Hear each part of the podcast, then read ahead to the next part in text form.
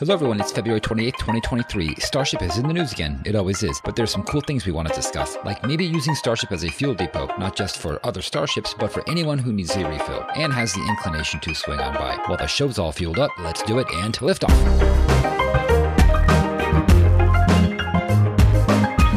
And we've the tower. Welcome to episode 398 of the Orbital Mechanics Podcast. I'm David. I'm Ben. And I'm Dennis. So, can we talk about uh, video games? It's definitely big news in uh, spaceflight video games for sure. Yeah, is it about Kerbal? Yeah, KSP2 was not released today. The the open beta was released this week. I, I, I, I haven't gotten it yet, and I don't have plans to get it until uh, I, I think I have enough time to commit to the giant black hole Bingo. of productive of productivity Yes. that that game is going to be. exactly. Yeah. Um.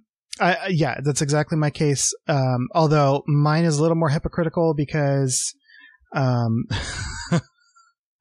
uh, early this week, maybe on Monday, I was having kind of a crappy day, and I, I wasn't being productive. Um. And I was like, I, I just need a, a video game. Let me let me go find like a uh, a low stress video game I can play, and that was as an alternative to uh, Jedi Fallen Order, which I'm almost done with. Uh, and it's a very, very, very good game. If you're on the fence about buying it, just go buy it. It's so good. There are some glitches, um, but the story is really entertaining, and it it it feels really good. Like I think I went on about it on a recent show, whether or not it made it into the edit Mm. um, but uh, I was like, oh, you know what? I have always wanted to play um, Return of the Obra Dinn, um, made by the same dev who made Papers, Please, because like I played the pre-release like demo of it, just just trying to show off the the graphic style, and I was like, I can't wait till this comes out, and then I just never had the desire, the memory, or the money all at the same time and I was like, "Great, let, let me. This is this is my time. Let me go get it." And it was on sale on Steam this week, so I I am of the opinion that I was supposed to buy it this week. um, and uh, Return of the Obra Dinn. Have you guys played this game? Have you heard of this game? I haven't heard of this. Okay, have you heard of Papers, Please? Yes, this is the one where you're basically trying to get into like a former Soviet nation or something, and you got to try to sneak your way through. Or are you the uh, security people trying to stop people Ye- from sneaking through? Yeah, you are at the customs checkpoint. You are the office, the ch- the customs officer. That game is very, very good, and it's got like all of this very good story behind relatively simple or deceptively simple game mechanics. Um, and Return of the Obra Dinn is very similar. Uh, without spoiling it, um, you play as uh, an insurance adjuster who has been tasked with uh, adjusting the claim made on an East India Trading Company ship that has shown up at port uh, with nobody on it. And so it's it's a mystery. You basically have to figure out what happened on this ship. Um, and it oh, there are so many things that I could say about it that would be minor spoilers or even major spoilers and it's it's so good and the the graphic style is unbelievable it is not a 16-bit graphic game it, it is a 1-bit color graphic system each pixel is either on or it's off and so all of the shades of gray are represented by dithering um, and it it looks incredible um, and the low fidelity really makes it feel more immersive and realistic. This style of graphics is intentionally like retro, and in the settings you can pick which uh, monitor color to use. So it, like it feels very familiar, but the fact is that it is representing 3D rendered graphics, which would not have been available in the time that this is pretending to be, like the the computer age that this is pretending to be. And so it feels immersive in such an amazing way. Um, but like to solve papers, please, I wound up taking a bunch of, or to, to finish Papers, Please. I wound up taking a bunch of screen caps of some of the reference material and just like having these screen caps scattered around my desktop uh, because um, flip me- memorizing the things was not a possibility for me. I had to reference them every time. Um, and so similarly playing uh, Obra Dinn, I've had to make prodigious use of, of screenshots and, you know, taking notes and things. I, I, it could all be handwritten. Like I don't have to actually take screenshots. It's just faster, but it's like, it's so good.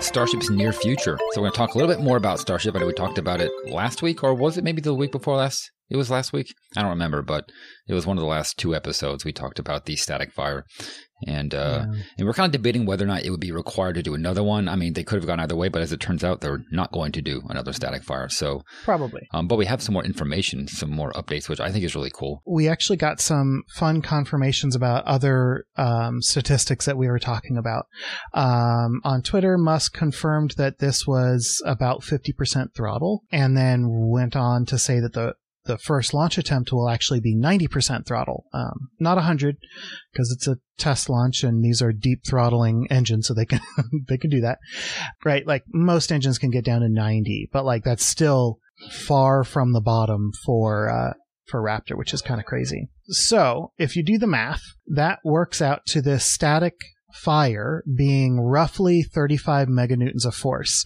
We had mentioned that this might have broken the thrust record, um, just given how many engines there are and how powerful those engines are. But it didn't. It did uh, best Saturn V, which puts out 34.5 meganewtons of thrust, but it is still less than SLS, which puts out 39 meganewtons. By the way, N1 uh, was capable of doing 45 meganewtons, but it's unclear if they ever did uh, a test that that had all the engines running at full thrust. Um, so the the 90% throttle test launch um, is going to produce about 67 meganewtons uh, of thrust, which will definitely uh, swamp the record. Uh, so that's pretty cool. Going back to what David said, yeah, they're they're probably not doing a second fire. Um, they said that um, this static test they did was basically the last box to check. Uh, and that at this point they've quote pretty much they filled quote pretty much all of the prerequisites uh, in order to do their orbital attempt. So they're they're looking to do their orbital test in the next month or so. Uh, hopefully, uh, March sometime is is going to see it. I think at this point it really comes down to uh, FAA, but they, they may well do another static fire, but at this point, it really doesn't look like it. NASA Spaceflight has got an article that we'll link to, and they kind of sum up the activity that's been happening there over the last couple of weeks. It's pretty cool. Uh, they conducted their 31 engine static fire. They did a single engine spin prime test and multiple booster quick disconnect tests. So the spin prime test was almost certainly done on one of the two engines that they had issues with, right? My guess would be the one that they had shut down on its own rather than that they disabled ahead of time. Wasn't it an earlier spin prime test that had the kaboom or the fire that happened? I believe you're correct. That oh. sounds right. Yeah. NSF notes that the Raptor work platform was moved back out uh, to the to the launch pad so there's a possibility they're going to replace one or both of those engines. Maybe they just want to get a closer look at it. Maybe they are still working through data and this is like, just in case we decide to pull it out, we're going to get this moved over so we can do it quickly. Um, but that's an interesting thing to, to keep an eye on. Other than, re, you know, any potential engine replacements, uh, aside from another potential static fire, it looks like the next big thing we're going to see uh, is uh, Ship 24 rolling out to the launch site. Uh, that'll be pretty cool. So the question still remains: Who's the customer for uh, for Starship? It is so big. We like we've never even considered a commercial launch vehicle this big. Well, I guess I guess that's probably a bridge too far. We've definitely considered it. it's it's never been this this close to actually flying, or uh, I dare say had this much money dumped into it. So uh, we'll also link to a Space News article, um, and Space News is kind of speculating about their probably their big primary customer other than the Artemis missions. Uh, and of course, that's the U.S. military. Gary Hangry, which boy, that's a name I, I resonate with. Um, it, it, it's probably hungry, uh, or something. But uh, Gary is the senior advisor for national security space solutions at SpaceX, and um, he said that uh, he was at the space mobility conference last month, I think, and said that Artemis and Starlink uh, will kind of prove to the U.S. military that Starship is a, a good choice. And the way he put it was he said it'll help them understand how to use Starship. Uh, so, so we'll see. Um, I think Starlink, more than Artemis, I think Starlink is really going to be the demonstrator here. Like, hey, look, we, we actually can deploy this many vehicles all at once. Like this much mass, mm. this much volume, not a problem. We can do it. With that said, though, the uh, traditional ways of using rockets are not the only ways that the military is considering using Starlink or uh, uh, Starship. There is a perspective study uh, looking at using Starship for point-to-point cargo delivery. I think we've talked about this a couple of times mm. from you know different angles and different likelihoods. I think the likelihood is still uh, quite low for any time in the near future. I think it's going to be a long time before that's uh, a reasonable possibility. But the military is kind of looking into, hey, if we can't get you know an airplane across the world fast enough does it make sense to use a rocket instead? And they don't even necessarily need to land a starship at the place where they're delivering cargo. They could potentially do an airdrop, which I think is wacky. Uh, airdropping something from a spacecraft is a little mind boggling. Uh, the best idea since they wanted to use the early rockets for mail delivery, right? Yeah, exactly. Why not? yep. And then uh, SpaceX, they, they understand that they have a lot of mass capability here. And so one of the best things to do with that is to fly more mass. Um, and so the idea of a fuel depot is not a new one. And even using Starship specifically as a fuel depot is not a new one. But they, I think, are trying to pitch the idea of a fuel depot to the U.S. military and say, hey, you want uh, better space uh, space domain awareness? cool. You need to have vehicles that can fly around from one orbit to another. To do that, you need a lot of fuel and we can get you that fuel on orbit and you can go zipping around and visiting other spaceship and doing all sorts of crazy things. Like the concept of refueling satellites is a good one and it's one that has already been proven out. And like this is something that will happen un- unless, you know, humanity is wiped out before we can get to it. It, it seems hard to imagine a way that, that, that that's not going to happen. Um, but what I think is even more interesting is that SpaceX says that they either want to or plan to put a Starship up in low Earth orbit as a fuel depot specifically for vehicles going to and returning from lunar orbit. So they're saying, hey, we want to support reusable, presumably commercial spacecraft going to and from the moon and we can we can put a fuel depot up there you know i'm sure that the variable message sign that they put out front is going to have a very large number on it uh, mm. stating the cost for fuel. But it's going to be less than flying your own fuel. and I think it'd be really cool to see uh, Starship uh, as a fuel depot. You know, you send one up, you say, okay, well, this thing is manifested to deliver this many gallons of fuel to this many vehicles.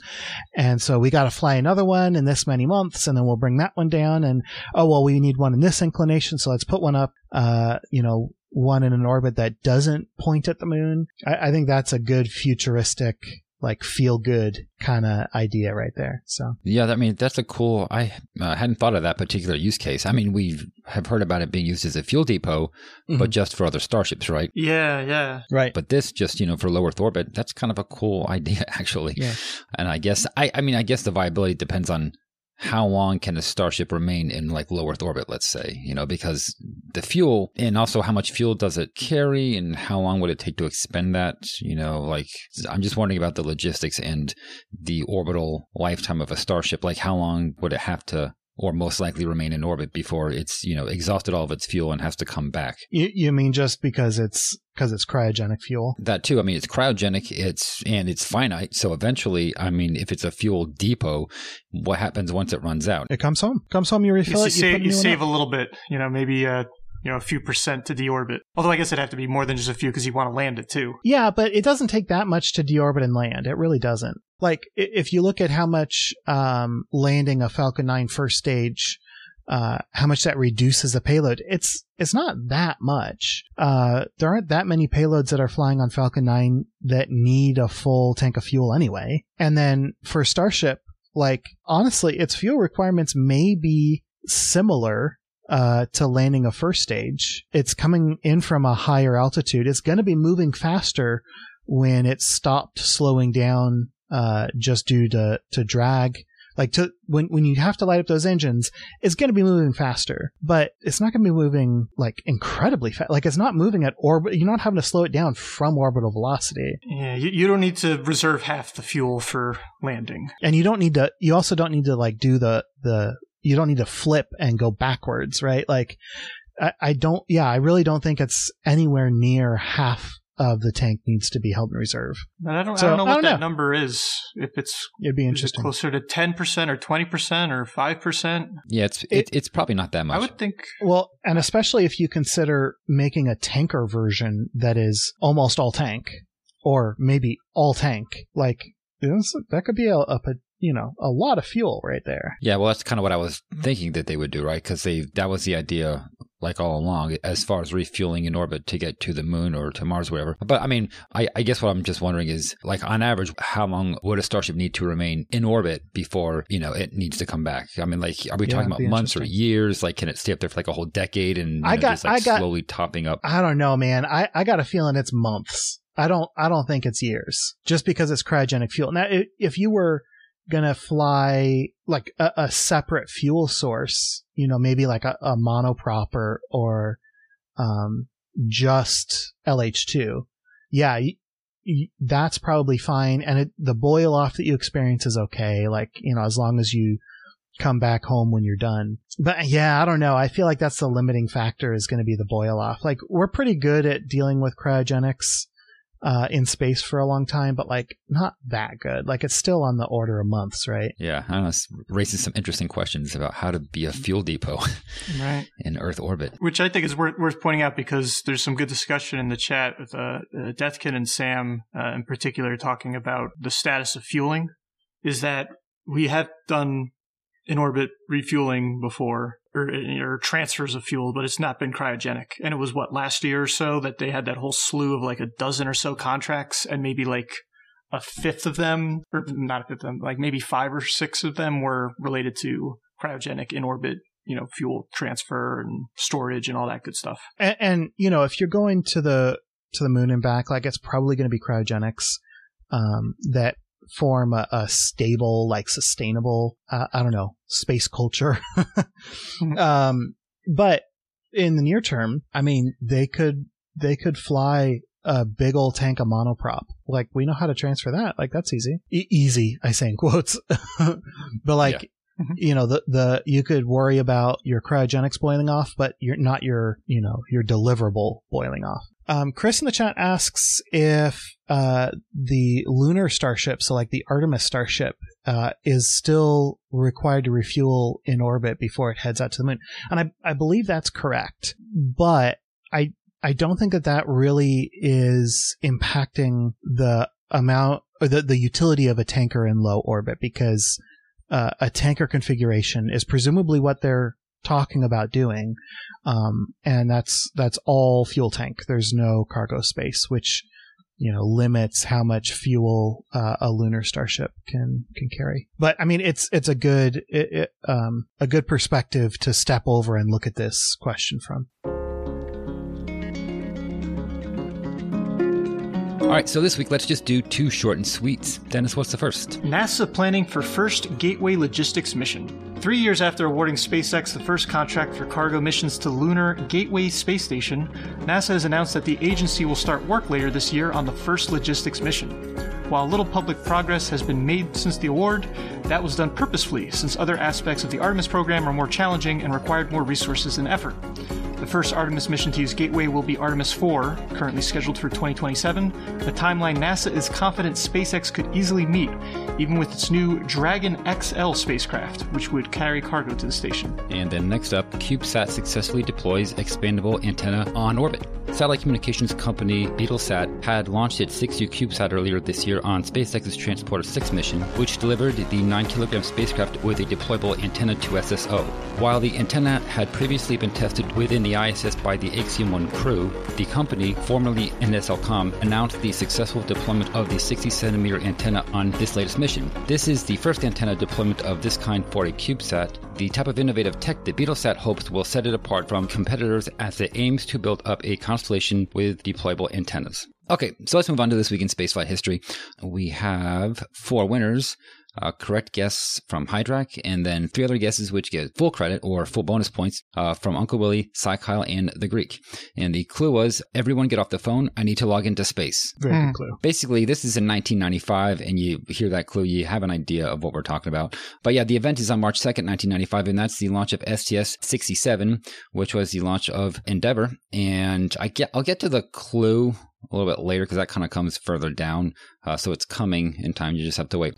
this was a 16 day mission commanded by Stephen Oswald. Um, and mostly the, the, big deal with this mission was actually the Astro 2 mission, or that was the, the most noteworthy event that happened during the shuttle mission. So there's a bunch of other things, obviously, like I even read, uh, you know, there's always crystal growth, but that's not, I mean, no one ever talks about that. There was a couple other things. I mean, well, there's probably more than a couple other things, but I just kind of wanted to focus on Astro 2. So this was a Spacelab mission. There was one other Spacelab mission, I think, prior to this, which, which was actually Astro 1, uh, unsurprisingly. What Astro is, it's basically three, although previously four scientific instruments. And uh, this whole mission is to get a good idea of what's happening in the cosmos with respect to ultraviolet because taking like any observations from earth you don't see much in the ultraviolet which i kind of knew but I, I, never considered how big of a deal that was uh, because most of the ultraviolet is filtered out by the earth's atmosphere uh, depending on the wavelength uh, but certainly things in the far ultraviolet or the what's it called not the super ultraviolet the Ooh, I mean, ultraviolet. There's yeah, I was gonna say there's uh, Super maybe extreme UV? Yeah, I think the word is extreme. I think it's extreme ultraviolet. The far and the extreme, which kind of like borders on X rays, uh, that's all filtered out by the atmosphere, uh, specifically because basically the ultraviolet rays will ionize with the atmosphere. And then once that happens, you're not going to get anything from the ground. So you have to go into space in order to make these observations. Like if you want to look at anything in the ultraviolet, you have to do it from orbit. Specifically, the 100 to 280 nanometer range is actually absorbed completely by the atmosphere. I, I would imagine if you go further beyond that, or further down, like in the 90. Um, I don't know where UV uh, stops being UV and starts being X rays, but it's somewhere around 80, I think. Further than that, I don't remember. I think actually a lot of it is uh, ozone, if I remember correctly. Yeah. Or, or rather, you know, oxygen in the atmosphere being broken up into ozone. That's one of the ways ozone forms. Yeah, Wikipedia says that um, vacuum ultraviolet is the name for the UV that mostly gets soaked up by the atmosphere. I think is is what this says. And so it's saying uh, 100 to 200 is strongly absorbed. Uh, 150 to 200 can propagate through nitrogen, um, but still get soaked up by the oxygen. And then extreme ultraviolet is the smallest wavelengths down to 10 nanometers. But then what, what we talk about is A, B, and C is like 350, three, 300 to 400, and then 280 to 3 to 300, and then 100 to 280 is ABC. See, I never heard that designation, but yeah, so that's how you break it up. ABC is is what people talk about for like atmos like ultraviolet coming from the sun, um, and like what is blocked by sunscreen and what isn't. But but just just to point out, UVC is like the smallest wavelength in the ABC categories, and that only goes down to 100.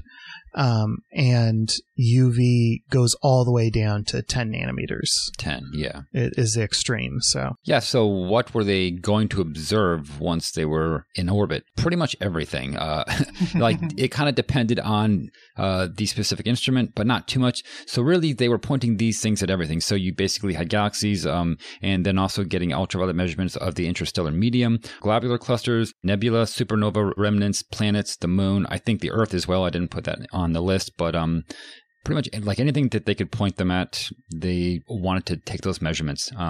Because this was, I guess, the second time that they had ever gotten this kind of data this comprehensively. Uh, the first being Astro One. So once in orbit, the observations were slightly delayed due to a leaky RCS thruster, which was the R4 rear for right thruster, which was on the starboard OMS pod. Uh, so we had to work out. We were talking prior to recording ex- exactly which thruster it was, but yeah. So this, I believe, would be yeah. So on the right side, the furthest forward, if you look at the four little dots that are you know each of those thrusters, I believe that's the one that we're referencing here. I think that's the R4R. So that one was a little bit leaky. The telescopes uh, had to keep their protective doors closed, um, and that was in order to avoid contamination. Uh, the flight controllers worked with the ground crew to actually close off a manifold for the oxidizer and the fuel. Once the manifold was closed, uh, they had to, you know, let the remaining fuel and oxidizer kind of just bleed out. And they did that. Uh, they opened them back up. Then they had to close them a second time to allow some more of the residual propellant to dissipate. It's kind of interesting just how contaminative, if if that's a word, this stuff is. Mhm. And uh, when you think about that particular leaky thruster, how much contamination could it really cause? I don't know. Um, I don't know how it dissipates in space when you're in orbit and you're not moving really. I mean, like obviously you're in orbit, but uh, it's not making any maneuvers. Um, I wouldn't think that it would be that big of a deal, but I guess it really could still cause some pretty serious contamination problems. Maybe the fact that they're, the mission's primary focus was observing with sensitive instruments is why Yeah. maybe they were a little more sensitive to this kind of environment. They're having a contaminated propellant in your environment. Yeah, but I was just wondering, like, how does a leaky thruster venting out the rear? Although the telescopes are towards the rear of the payload bay, but it kind of shoots out to the side, I guess. But you know, I guess if it's just leaking, it could go in any which direction. I don't know. I, mean, don't have a kinda, good sense of what happens. It kinda expands out spherically. I was thinking like Yeah. cloud, yeah.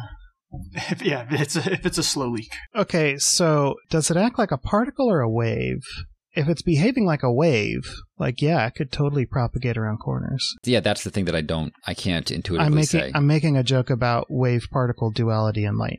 well, right, I get that, but I mean, literally, I don't know what. Yeah, what no, no. I think in, in reality it does propagate around corners because it basically expands out in a sphere. And so even if it encounters something, it'll deposit on the leading edge of that thing, but it also wrap around um, because the it would have to be a lower pressure gradient that it would the 'cause, like, particles exactly right. The particles are bouncing against each other. There is pressure, even though it's Mm-hmm. you know we call it vacuum and it's you know expanding outward in a sim almost exactly the same way it would in a true vacuum. It's still there's still going to be particle collisions as it's happening. There's still oxygen and other stuff up there. honestly, at that point, nobody really cares about. I, I don't think that the the atmosphere makes that much of a difference. I think just the propellant itself, like it almost self pressurizes, right? like the density of propellant particles is probably a lot higher than atmospheric particles, depending on how close you are. And I I, I think anywhere on the shuttle, that's going to be true. I don't know. I, I could totally be wrong, but I'm I'm guessing. Well, I suppose that the very thin atmosphere might actually carry some of that a little bit. You know, I mean, there is yeah. definitely some atmosphere up there that it's. definitely a contributing factor. It's it's one of those tricky questions where like we know that a couple of things are true, but it's hard to judge which one is going to be uh, affecting like most dominant. Yeah. And, and, and Chavi in the chat pointing out that it also uh, could be the uh, uh, the Coanda effect, which is basically a fluid wanting to attach to a surface. Yeah. It's like laminar flow that you get along a surface. And like that's why you have like turbulence inducing fins or bumps or something is to get the to get that layer off and to get some turbulence up against the skin of a thing so that when you know at, at the trailing edge of that thing you can get that separation without kind of the suction from drag of the laminar flow just holding onto you Hmm, Um, okay. but yeah, Colin says I think quantum effect might be limited to in atmosphere. Yeah, I don't know. Like, I, I don't, I don't know if if you have a certain amount of density that you need before that actually becomes a thing. It's an interesting idea. Anyway, so what were these three telescopes? Uh, the first one was the HUT or uh, the Hopkins Ultraviolet Telescope. This was a 90 centimeter main mirror telescope and it had a spectroscopic range of 82.5 through 185 nanometers. So yeah, that sits pretty well within the UV range there. Um, it was modified to observe in the far UV only. Uh, the Astro 1 version, which, you know, because this had previously flown back on that one, which is, I think, in 1990. I don't remember quite when that was. It was a previous shuttle mission, but that one observed in the extreme UV as well. So probably, yeah, down to like 10. But doing this allowed for 2.3 times better sensitivity in the far UV range. So that's one telescope. The second one was uh, the UIT, which was the ultraviolet imaging telescope. Uh, this one was designed for wide field ultraviolet images, um, and that is in the 120 through 320 range in nanometers. And that one is equipped with both a near UV and a far UV detector. However, the near UV camera failed during launch. I couldn't figure out why, but something happened during launch. The camera didn't work, so they just weren't able to make any observations in the near UV with that particular instrument. So that was unfortunate, but uh, that was like the only real hiccup as far as this whole mission goes, I would say. The third telescope was the, I don't know how to say this, Whoopie. That's just how I want to say it. The W U P P E, the Whoop, which is the Wisconsin Ultraviolet Photopolarimeter experiment. Um, and that one operates in the 140 through 330 nanometer range. But yeah, these three telescopes, um, so you have them mounted on a space shuttle in the payload bay, right? And you're trying to make these uh, very precise observations. And how do you do that? I don't know how often we've talked about telescopes on space shuttles before. I can never remember.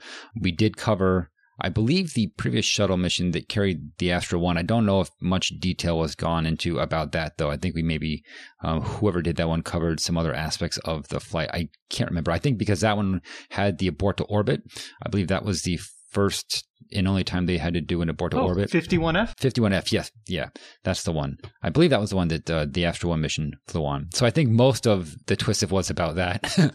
um, not too much about the Astro One mission itself. But basically, when you have a telescope on a space shuttle, right, that can be a bit of a problem because uh, you don't want a whole lot of movement.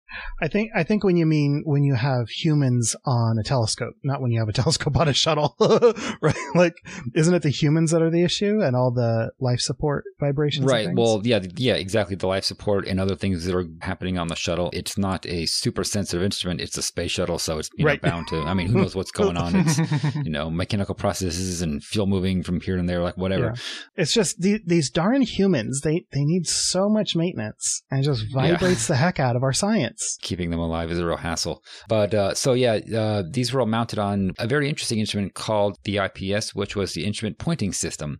So this was basically how you could point, and then actually there was some instrumentation built into the telescopes themselves, which I didn't write about, but we're able to take out a little bit more of that vibration that was caused by the shuttle. But basically, that's what this system did. It was able to point and then cancel out any kind of movement. The shuttle itself, however, was used along with the IPS to actually point the telescope. So basically, you had to maneuver the space shuttle to some degree in order to get the telescopes pointing in the right direction because it didn't have a full range of motion.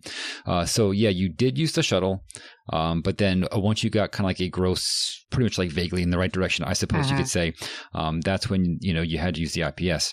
The shuttle could maintain about 0.1 degrees pointing accuracy. Um, and that was at best. Most of the time, it was more like two degrees. Two degrees. What what was the difference? Did do they have like a high precision and low precision, or was that like depending on the space regime? It seems that just like 0.1 was probably more like the ideal, but in reality, it's more like two degrees. Man, I didn't realize it was that bad. Yeah. I mean, I don't know. It kind of makes sense. No, it totally makes sense. I agree. Yeah, like how well, how finely can you use a shuttle's RCS thrusters to point and maintain a particular orientation? You know, if like, you if you didn't design it to do that, right? but uh, yeah, so that's what the IPS was for, and that allowed for faster response um, and greater accuracy, um, and that was up to 1.2 arc seconds on the target. So obviously that's way better. Uh, 0.1 degrees compared to 1.2 arc seconds. I don't. That's like what one one thousandth or more than that. I think. Well, there's, What, there's uh, 60 arc- 3,600 arc seconds in a, de- in a Yeah. degree, yeah. So orders of magnitude. But yeah, the IPS, which did fly on the previous mission on Astro 1, and it flew on Spacelab 2, which was in 1985, um, they actually had to make some improvements. So the big improvement was to the guide star tracking. So on the first mission, the guide stars were not ranked. So basically, it was trying to track like any particular guide star that it got a lock on. And apparently, some guide stars are better than other ones. Um, and so the big change that they made was they actually ranked them and they told the software, hey, focus on this one if you get a lock on it because this one is more reliable. And really, this did make a big difference. I didn't put all the numbers of how many more observations were made, but if you compare the Astro 2 mission to the first one, uh, it's like at least I would say about like three times more observations. And I think that that is largely down to the better tracking uh, because like the tracking was like a big hassle during that first mission. So for example the HUT um, that telescope made 385 observations which is three times more than on the previous mission which uh, which is a big improvement. And one thing that the IPS could not necessarily compensate for entirely was the crew exercises. So i kind of wanted to point that out that basically like you were saying you have crew on board and they're making all these movements.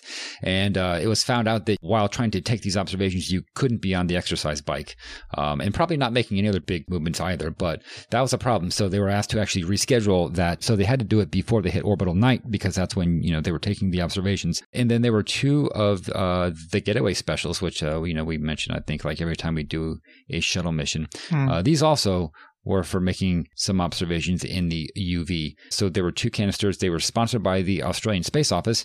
The first canister housed a telescope, uh, which was for making ultraviolet observations of deep space and nearby galaxies. The second one, which it was connected to by wires, um, that one housed uh, the batteries the video recorder, and the data storage. Uh, so anyway, getting to the clue why the internet reference. So this was the first shuttle mission that was uh, that was logged onto the internet, which is not really true. Pretty much what it was was actually the Astro 2 homepage.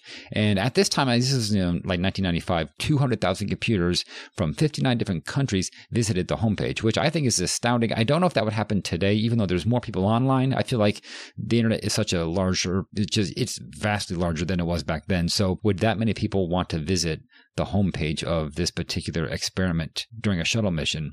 Um, but I think back then it was just such a novel thing that that's why they uh, got that kind of traffic. Yeah, what what kind of content did they have on it? I don't know. I, I the Astro Two homepage now. Uh, I don't think it's up. I don't think it's up anymore. Um, but the I think it primarily served as a forum for asking questions because there was a lot of questions asked. Um, there was actually hundreds of thousands, according to one source. So a lot of people had a lot of questions for the astronauts. And basically, this was all done on the ground, and then the questions were faxed. It, and to use that word faxed up to uh, hmm. the shuttle. Yep. I don't know what machine. that means. Faxed. Nope. They Did had they a fax use machine. a fax machine back yep. then? Mm-hmm. Yep. We've talked about in the past.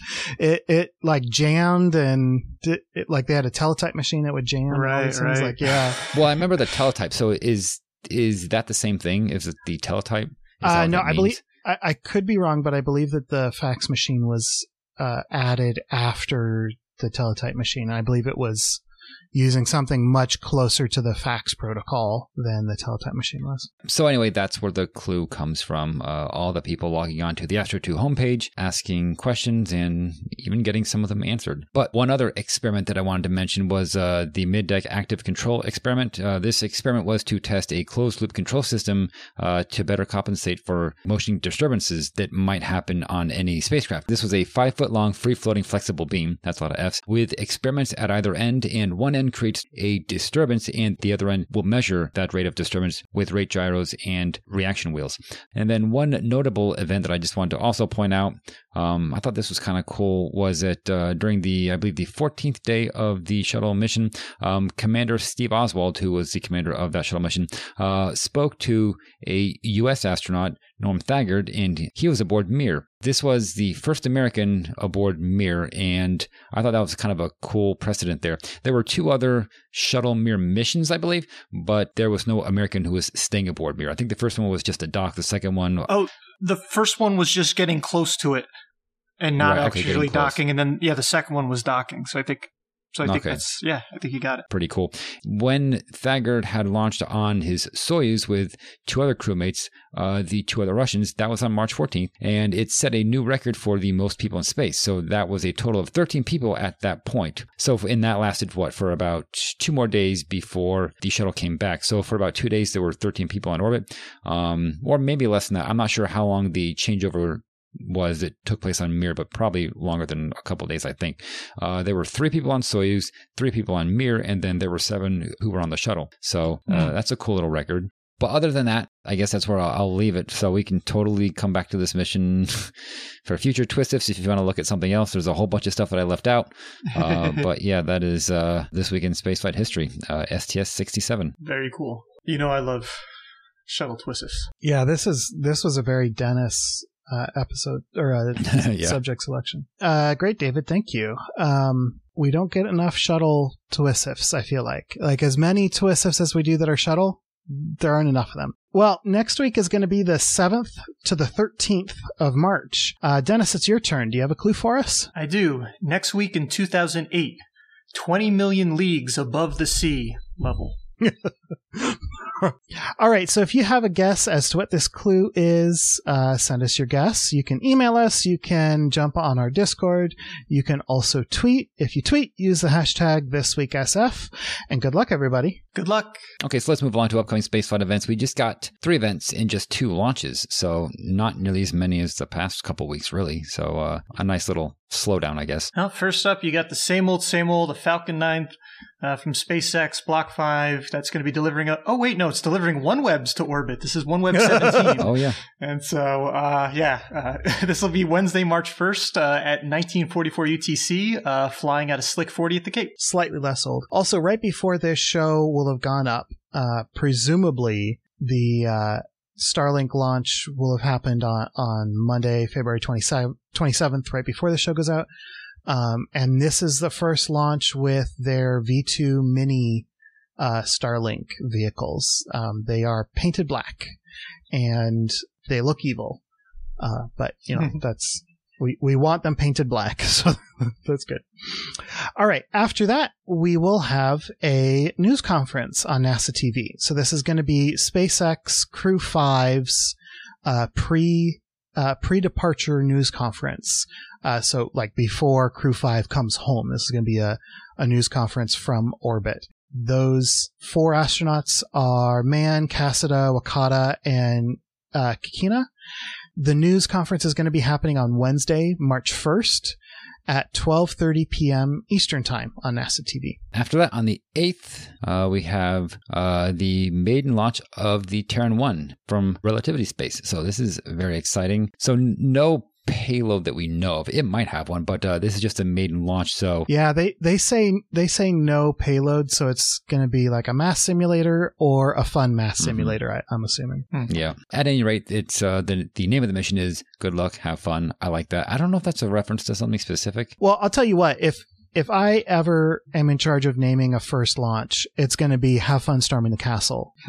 The launch window for that on the 8th uh, would be from 1800 UTC to 2100 UTC. So a very large launch window, which I guess is to be expected.